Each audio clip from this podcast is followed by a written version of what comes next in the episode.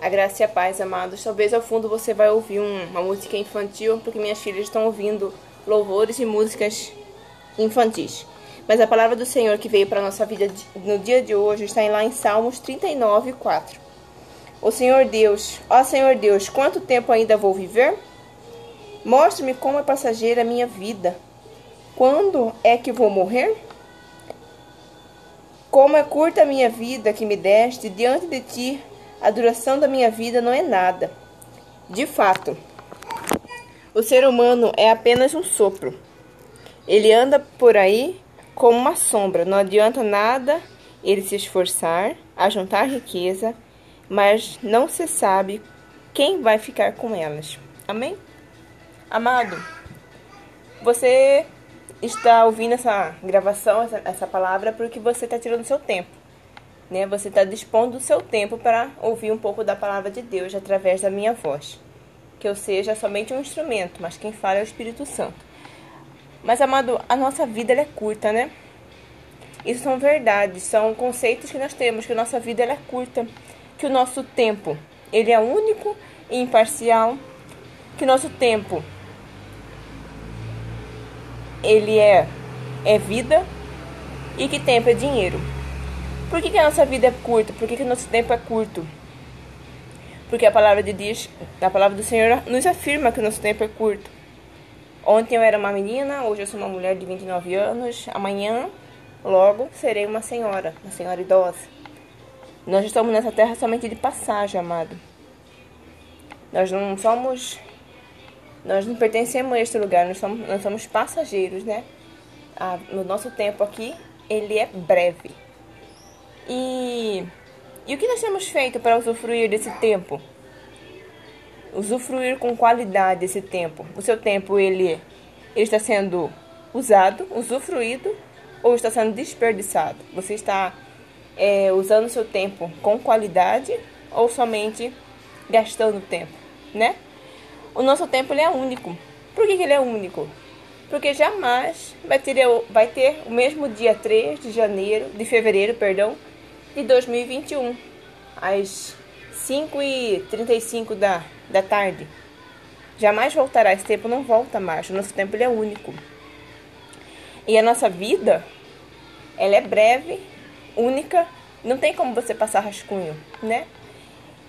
E mesmo que a ciência, que o ser humano adquira conhecimento em tecnologia, em ciência e medicina, mas ninguém é capaz de prolongar nem um segundo a mais da nossa vida nem um segundo a mais do nosso dia, do nosso tempo, né?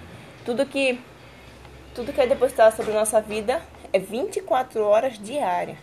Seja rico, seja pobre, seja liberto ou numa prisão, seja servo do Senhor ou não, nós temos 24 horas para usufruir, né? E o nosso tempo não volta. Não tem replay, não tem pause. Então, você está usando ou você está desperdiçando o seu tempo? O tempo é vida. E a Bíblia afirma, né, que ele soprou sobre nós, sobre nossas narinas, o fôlego da vida. Será que Deus está se agradando de como que eu estou vivendo a minha vida? Será que Deus nos olha e vê, poxa, ela está usufruindo maravilhosamente bem daquilo que eu dispus para ela, né? Ou será que ele está falando, poxa, eu tinha tanto para fazer na vida desse amado, dessa, dessa amada, mas ela está desperdiçando o seu tempo, ela está gastando o seu tempo. E tempo é dinheiro. Talvez você está dizendo, nossa, tempo é dinheiro. É uma frase tão, tão dita, né? As pessoas que estão correndo atrás aí, eu não posso me demorar porque tempo é dinheiro. Na verdade, ele é. Tempo é dinheiro. Mas não no, no conceito que ele vem sendo empregado.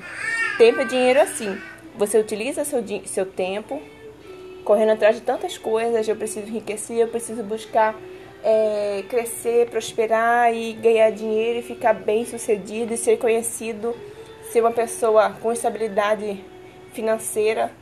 Mas você está utilizando o seu tempo também para cuidar da sua saúde, ter uma boa alimentação, ter qualidade de vida, ter feito exercício físico, tirando tempo para você, para meditar, para é, refletir sobre situações difíceis, sobre situações adversas.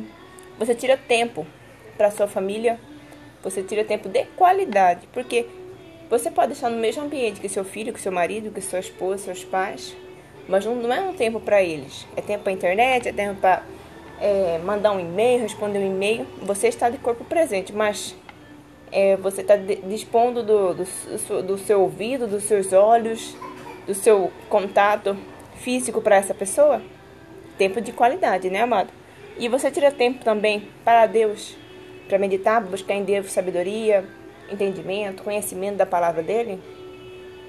Aí você vai me dizer, e o dinheiro onde entra? Depois, posteriormente, você vai ter que gastar o dinheiro que você tanto correu atrás para tratar sua saúde, que você não se alimentou bem, você não fez atividade física, você não cuidou do seu emocional, você não cuidou né, do, do, da sua saúde mental e você vai ter que dispor de tudo que você correu atrás para ter, para tratar daquilo que você não cuidou.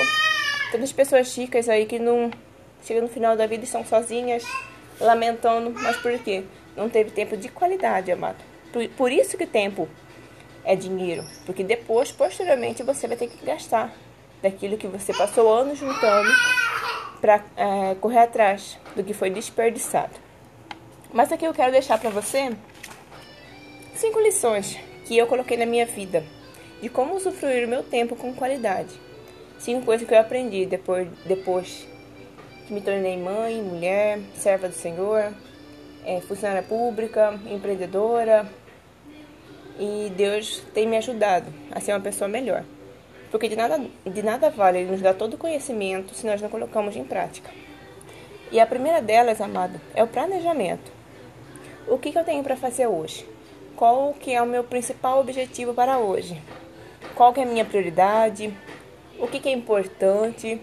Porque prioridade e importante são diferentes. Prioridade é aquilo que eu tenho que fazer logo, que eu não posso deixar que eu não posso adiar. É prioridade todos os dias.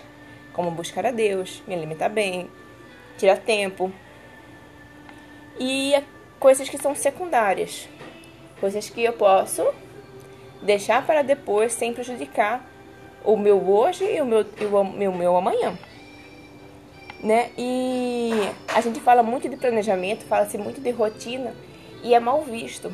A rotina, ah, um casamento entrou na rotina, uma, uma vida familiar entrou na rotina.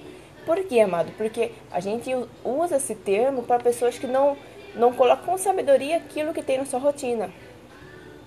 Dentro seu, da sua rotina, dentro do seu planejamento diário, está o cuidado, está o passeio, está um momento de relaxamento, de diversão, de, de alegria. Isso também tem que fazer parte, tem que estar lá, ó.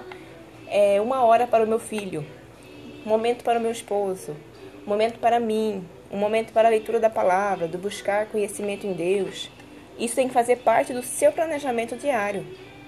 E dentro desse planejamento, a gente pode usufruir de recursos, como agenda, como bilhete, como aplicativo. Eu tenho aprendido muito com isso. Tudo que eu preciso fazer no dia de hoje está sempre anotado. Meu calendário está sempre registrado. A minha agenda eu procuro anotar, porque a gente se esquece, amado. Você não não é uma máquina, você não é um computador com uma mega memória que vai guardar tudo. E você analisando, você olhando aquilo que você planejou, você tem mais é, credibilidade para fazer, para executar. Você anotou. Os seus olhos viram você anotando tudo que você planejou para o seu dia, para a sua semana. Né? Porque quando você tem planejamento, você não fica desesperado. O que, que eu vou fazer de almoço amanhã?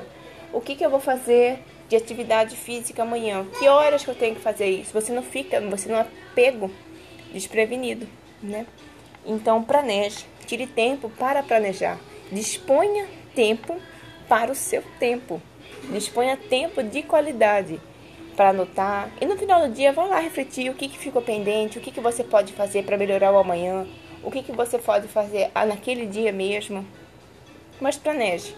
Uma vida sem planejamento é uma vida sem rumo sem certeza do que eu tenho para fazer. Cristo era, era organizado, tinha planejamento, ele sabia que ele ia para determinado lugar, ele ia passar por determinado lugar, ele ia abençoar a vida, ele ia salvar pessoas naquele local, daquela maneira. Então ele tinha planejamento. Então, amado, planeje. Tenha é, esses recursos. Aplicativos, tem tantos aplicativos bons para um bom planejamento, para agendar, para despertar quando você não consegue meditar. E outro, amado, não procrastine. Não deixe para amanhã o que você pode fazer hoje, diz o ditado popular, mas é, é uma certeza, sabe? Se eu posso fazer hoje, se eu posso executar essa atividade hoje, para que, que eu vou deixar para amanhã? Isso vai se tornar pior, é igual um, um boleto bancário que eu tenho que pagar. Tá vencido hoje, 3 de fevereiro. Se eu não pago no dia de hoje, o amanhã ele vai ter juro. Assim é a nossa vida. Vem os juros da nossa procrastinação. Quando eu fico adiando algo que eu preciso fazer, eu preciso ler um livro, eu, eu preciso meditar na palavra do Senhor, mas eu vou deixando para amanhã. Né? A gente fala, é muito fácil falar no domingo de noite que amanhã eu vou fazer uma dieta. Eu vou deixando para amanhã. Ah, mas eu vou deixar, já estamos no final do mês, eu vou deixar pra, para o próximo dia. E ali eu vou empurrando com o nosso jeitinho, né? Empurrando com a barriga. Não faça isso, amado. Se você determinou, determinou algo para a sua vida, faça, executa, coloque em prática. Não deixe é, esse mau hábito em sua vida de ficar adiando tantas coisas que você adia que já poderiam ter sido resolvidas. Né? Tantas coisas que você poderia já ter terminado que você nem começou. Faça, executa. Peça a Deus direcionamento e executa o que você tem para fazer. E terceiro e último, amado, é dedique tempo para Deus. É a dedicação do tempo para o Senhor faz com que o restante do seu dia seja seja usufruído da melhor forma possível. Sua mente vai estar aberta a tantas outras coisas, você vai estar em paz para fazer todo tipo de coisa, você vai ter calma, sabedoria, direcionamento, discernimento para fazer as coisas quando você busca o Senhor. Eu li uma frase que achei interessante, que eu vou falar para vocês. Quando separo o tempo para Deus, Ele mesmo cuida de tudo para mim. Oro para que, para que em meu coração ante o desejo de buscar o Senhor. Então, quando eu disponho do meu tempo na busca, na leitura, no abençoar uma vida com uma palavra de direcionamento, quando eu dedico tempo para o Senhor, Ele cuida todo o restante. É incrível quando a gente ora, a gente medita na palavra do Senhor pela manhã. Eu prefiro pela manhã, porque a gente está com a mente mais ali fresca.